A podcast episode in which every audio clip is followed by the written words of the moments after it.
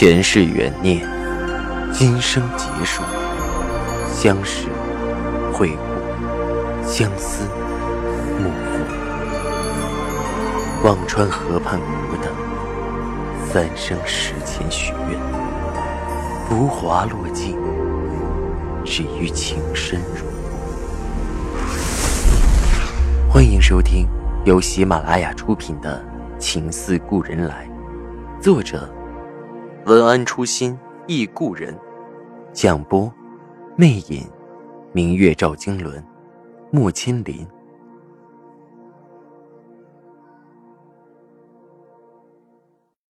第一百四十五集。不到一刻钟，他已经到了楼上，远远的看到我，微笑着走了过来。我的心随着他的脚步在砰砰跳动。似乎很久没有见面的感觉。他走到我身边，上下打量一番，定定地看着我说道：“你瘦了，青阳。”我的眼圈早已湿润，他又何尝不是瘦了、憔悴了，下巴都尖了，泛青的胡茬看着更苍凉，只有一双眸子里含着浓浓的深情。我忍不住伸手扯上他的胳膊，低声沉吟。你也是。他一个用力，已经把我抻进了怀里，紧紧抱着。他的手劲很大，只把我勒得喘不上气。多久的等待，多久的煎熬，如今我终于能光明正大的在他怀里停留。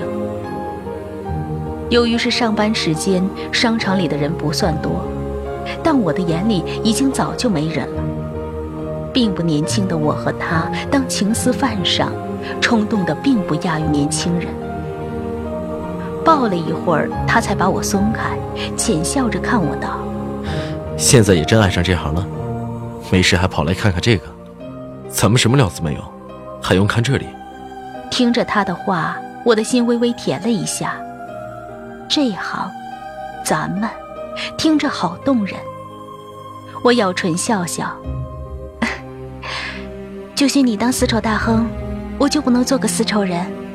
能，我更喜欢你这样。赵雨静说着，眼神瞟了瞟我刚才看的丝绸，目光一致，走了过去，用手摸了摸，问着售货员：“这是什么牌子？”丝路。售货员问着：“先生要来点吗？”多少钱？赵雨静问着：“二百二一米。”售货员的声音甜美。这是这类料子里最便宜的，先生选这个没错的。赵雨静的眉头皱了起来，没有答话，牵着我继续看下去。又看了看别的品牌的料子，脸上的表情没什么变化，对我说着：“我们走吧。”跟着赵雨静下楼，我抬眸看着他道：“雨静，我们找个地方谈谈。姚青莲今天找我了。”赵雨静眉头蹙得更紧，下了楼，旁边有一家茶社，我指着说道：“啊，就那里吧。”说着，两个人进去，到了一个很雅致的包间里。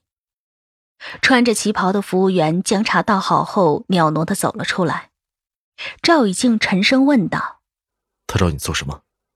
我斟酌了一下措辞，对他说着：“他的目的。”自然是希望能和你继续维持婚约，也答应结婚后可以允许我们交往。说到这里，我顿了一下，看着赵以静，我不知道他听到姚青莲这个让步会不会心里轻松。赵以静淡淡看着我，笑道：“这倒是个好主意，你觉得怎么样？”你，我的脸顿时变得没了血色。嘴唇都变凉了，眸子里是不可置信的失望。赵已经怔了一下，忙站了起来，走到我身边，扶着我的肩：“青阳，我和你开玩笑的，你怎么这么认真？我的心思你还不懂？”混蛋！我心里狠狠骂着：“开玩笑？你不知道我多紧张，开这种玩笑。”我使劲抬眸，瞪了他一眼。他捏了捏我的脸，沉声道：“我只会让你做我明媒正娶的妻子，却是我应该给你的。我的心噌的窜到了嗓子眼儿，好动听的一句话。这就是赵一静，永远左右着我的心情，一刻让我入地，一刻让我上天。我缓了缓情绪，把他的手抬了下去。问题是，你想过这样会影响你董事长的计划吗？不会。他答得坚定，转身继续坐到我对面，说着：“我有安排。姚青莲被逼急了，会把股权转给赵信简的，而且，貌似他们已经知道了你想股市抄底的计划。”我看着赵以静没什么表情的脸，心里起急。好，他们知道了。赵以静竟然淡淡的笑了。知道就好。你有把握？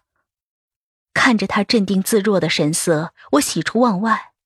还在你的掌控之中吗？那是自然。赵以静握住了我的手，定定的看着我，眸子深邃的像看不见底的深潭。青阳，信我，为了这一天，我也等了太久。嗯，我信。我含笑点头。赵以静一直有一种能力。身上有着让人信服的沉稳，虽然他的话并不多，但让人笃信不疑。至于姚青莲那边，你不用管，我会处理。他说着，深看我，笑道：“你不需要操心太多，当心啊，皱纹长深了，嫁我的那天不好看。”婚嫁二字最美最心动，我的脸腾的变得通红，咬唇嗔道：“谁说要嫁你？”想的倒挺美，等了这么久，凭什么不嫁我？我不信。赵以静自信轻笑的样子真的很讨厌，让我有种被看穿的窘迫。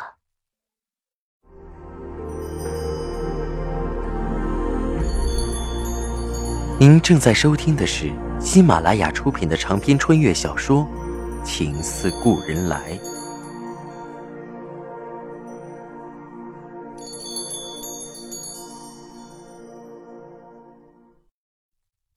我胸腔的小火苗翻滚着，忍不住转移着话题，刺激他。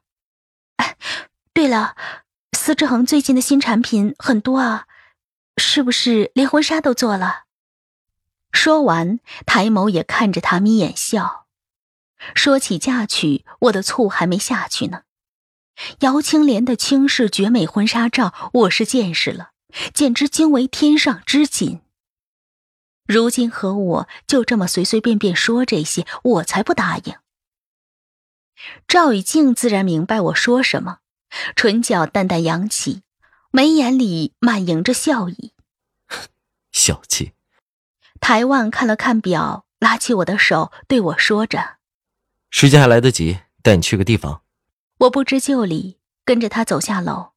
啊，做什么去？待会儿你就知道了。他的语气里有丝隐隐的得意。我开着车跟着他走，到了郊区的一处地方，进了一个公司。他的车停住，我跟着下来。放眼望去，公司很规整，很有气势，应该是集研发、生产于一体的基地规模。这是哪里？我问着。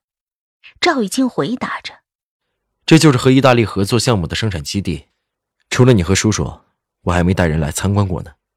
这就是赵以静新上线的两条文化丝绸的生产工厂。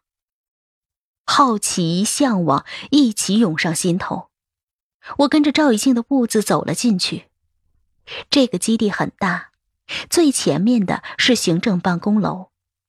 赵以静直接带着我走到了后面，三个很大的车间，用来生产丝绸。每个车间都是流水作业，如今的工艺又与以往不同。印染之后，电脑提花、防皱、高温抗色、柔性处理，一切都在科技的带动下有条不紊的运行着。从车间穿过两道门，又是一个小楼，环境很优雅安静的一处。我好奇的问着：“啊这又是哪儿？”赵以静的脸上露出了一丝自信、踌躇的豪情。这才是我真正的心血，第三条生产线的研发基地。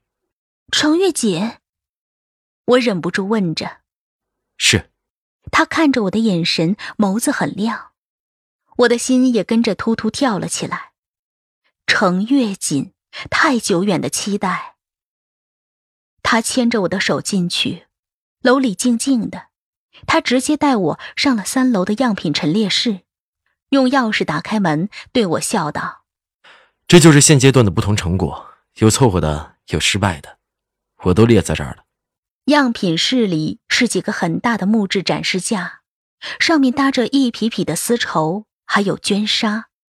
屋里没有开灯，斜阳映照下，丝绸、锦缎、绢纱，红的似火，粉的像霞，白的如雪，莹莹泛彩，光鲜流转，就是一个绚烂多彩的丝绸世界。我置身在这里。抚摸着身边的一匹匹锦缎，早已忘了今夕何夕。当年赵石南带着杜衡在扬州城外看程月锦的时候，是不是也是这么的丝光摇曳、华彩缤纷？一刹那，不知自己身在何处，是在南京，还是在若干年前的扬州？我转过头去。赵以静正站在这一排架子的另一端，静静的看着我微笑。我也眉眼含笑的看着他，他的眉头忽然蹙了一下，几分郑重的问着我：“青阳，这样的场景很熟悉。”说着，轻轻摇头道：“唉，我又犯糊涂了。”那一瞬间，我几乎要窒息，只是不可思议的看着他。原来这样的感觉，我有，他也有。我看着身边一匹玫瑰色的锦缎，直直盯着赵以静说道：“这幅最好看。”说完这句，我竟然心砰砰的跳，似乎在期待一个前世今生的奇迹巧合。他会不会再次说出：“好汉就留给你，只给你。”不过赵以静。只是皱了皱眉，说道：“不怎么样，那批是失败了的。”我的心里梗了一下，讪讪笑道：“啊，是这样啊。”看着身边的绢纱，白色、红色，若是做了婚纱，不知道得多漂亮。忍不住问道：“之前你拍婚纱照的纱就是这些吧？”“不是。”赵以静扬起个笑，这些哪里舍得用来拍那个呀？拍照的是前两条生产线的推广产品，这些可是我的心血结晶。我心里一动，一丝酥酥麻麻的感动从心底蔓延开来。我温声问着他：“那就是说，你已经研制出程月锦的配方了？”赵一静摇头：“程月锦的配方根本不必要研究出来，你想想，民国时期的东西。”就算再好，能和现在的机器印染、电脑提花相比吗？更不可能拿到国际去竞争了。我要的只是程月锦的牌子，做个文化定位而已。转而说着，但是既然要贴上程月锦的牌子做地标，还是要做出程月锦的外观色泽来。只是柔软度、高温加固、防皱等这些要做得更上乘。说着，看向我，若有所思道。但我总觉得缺了点什么。我哪里知道缺什么？上次看程月锦，只是在玻璃罩子里看了一眼，光泽颜色看了个大概，什么感觉都没有。听众朋友，您刚刚收听到的是喜马拉雅出品的长篇穿越小说《情似故人来》，作者文安初心忆故人。播讲，魅影，明月照经纶，莫千林。更多精彩有声书，尽在喜马拉雅。